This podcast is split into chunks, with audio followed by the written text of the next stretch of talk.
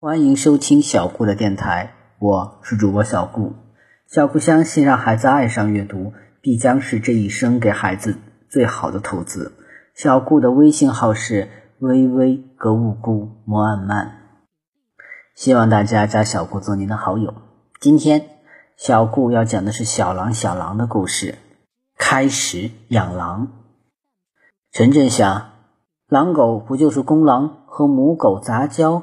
出来的后代吗？如果养大一条公狼，再与母狗交配，就能得到狼狗崽了，然后再把狼狗崽送给牧民，不就能争取到养狼的可能性了吗？而且蒙古草原狼是世界上最优秀的狼，如果实验成功，就可能培养出比德国、苏联军犬品质更优的狼狗来，这样。也许能为蒙古草原发展出一项崭新的畜牧事业来呢。陈震放下茶碗，对道尔基说：“你可以把六条狼崽处理掉，给我留一条最壮的公狼崽。我想养狼。”道尔基一愣，然后像看狼一样的看着陈震，足足有十秒钟，才说。你想养狼？陈震说：“我就是想养狼，等狼长大，让它跟母狗配对，没准能配出比边防站的狼狗还要好的狼狗来呢。到时候小狼狗一出生，保准牧民家家都来要。”道尔基眼珠一转，突然转出猎犬看到猎物的光芒。他急急地喘着气说：“这个主意可真不赖，没准能成。要是咱们有了狼狗，那打狐狸、打狼就太容易了。说不定将来咱们光卖狼狗仔就能发大财。”陈震说：“我怕队里不让养。”道尔基摇头说：“养狼是为了打狼，保护集体财产。”谁要是反对咱们养狼，往后下了狼狗崽子，就甭想跟咱们要了。杨克笑道：“哦，你也想养狼了？”道尔基坚决地说：“只要你们养，我也养一条。”陈震机长说：“这太好了，两家一起养，成功的把握就更大了。”陈震想了想，又说：“不过……”我有点吃不准，等小狼长大了，公狼会跟母狗配对吗？道尔基说：“这倒不难，我有一个好法子。三年前，我弄来一条特别好的母狗种，我想用我家一条最快最猛的公狗跟它配对。可是我家有十条狗，八条是公狗，好狗赖狗都有。”要是这条母狗先让赖狗配上了，这不白瞎了吗？后来我就想出了一个法子，到该配种的时候，我找了一个挖了半截的大干井筒子，有蒙古包那么大，两人多深。我把那条好公狗和母狗放进去，再放进去一只死羊，隔几天给它们添食添水。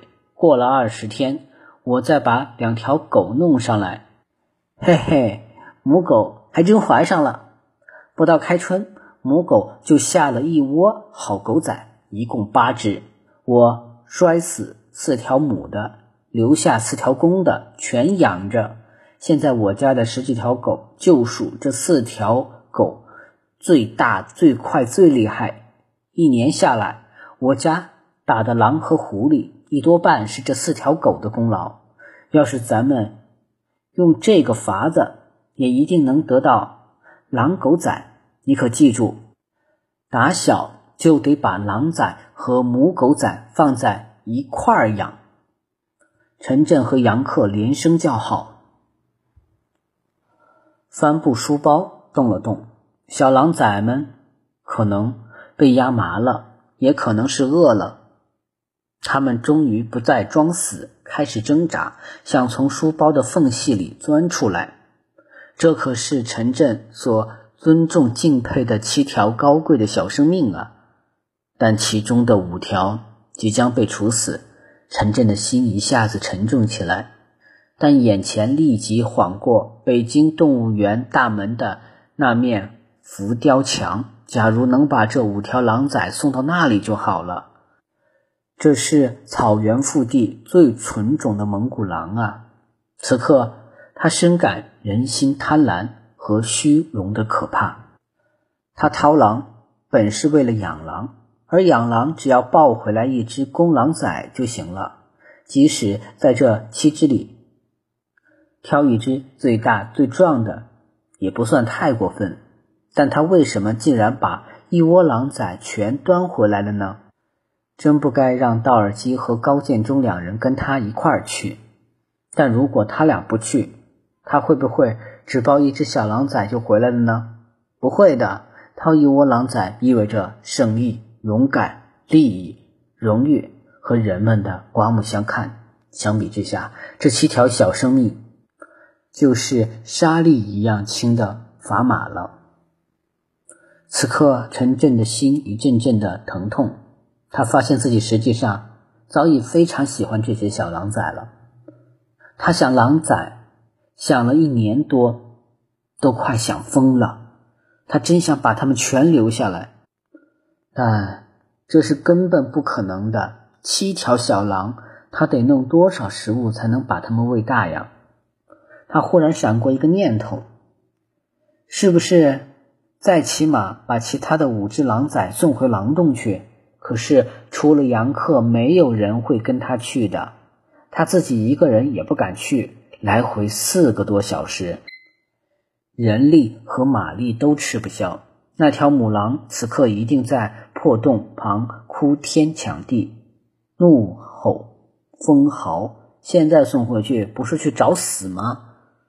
陈震拎着书包，步履缓慢地出了门。他说：“还是过几天再处理吧。”我想再好好的看看他们。道尔基说：“你拿什么来喂他们？